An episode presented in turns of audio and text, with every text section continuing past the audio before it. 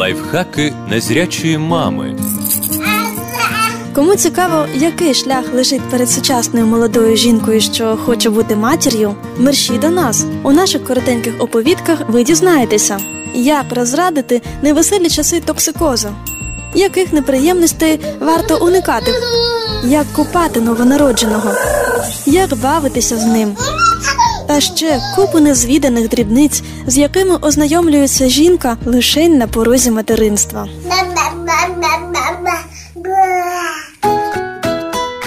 Привіт, друзі! Я Світлана Ліра. Ой, перепрошую, Стрельцова. Втім, хто слухає наше радіо бодай з 2014 року, знає мене саме як Світлану Ліру. Але час минув, і в моєму житті чимало змінилося. Зокрема, я стала стрільцовою і мамою маленького Андрійка. Тому в цій рубриці ділитимуся власним материнським досвідом і досвідом інших незрячих мам.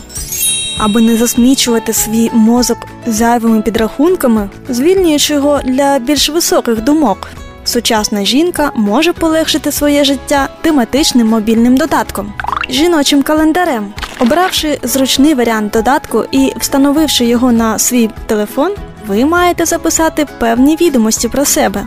Вони бувають обов'язкові і не обов'язкові. Серед перших є особливості особистого менструального циклу, початок, тривалість тощо.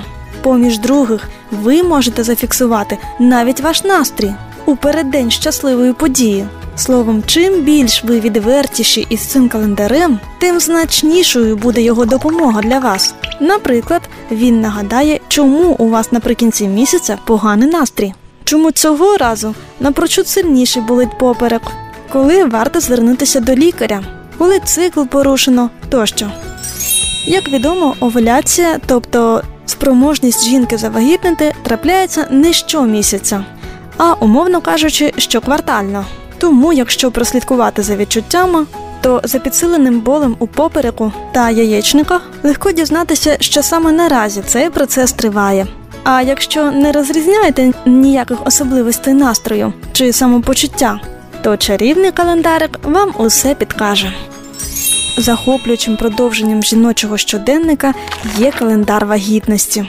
За допомогою цього тижневика жінка стане обізнанішою щодо процесів, котрі з нею відбуваються, чому голова болить, чому на початках паморочить, а також як власне розвивається малеча, і що, зокрема, природа здійснила з ним саме цієї семиденки.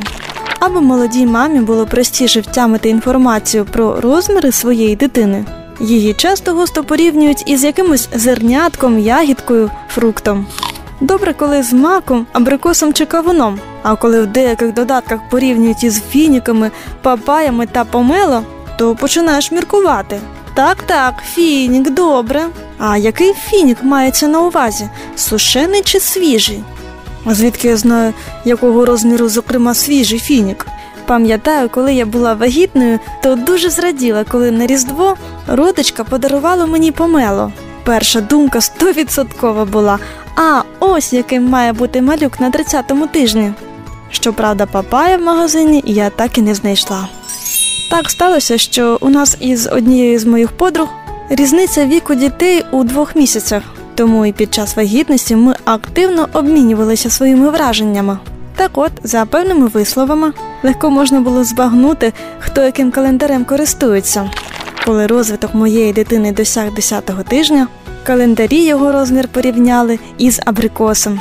Тоді я ще не знала, хто у мене буде хлопча чи дівча. То ми з чоловіком так і називали наше малятко абрикосом. А подруга з чоловіком свого малечу називали фініком. А як своє дитя, коли воно ще тільки наповнювалося життям під вашим серцем, називали ви чи ваші подруги?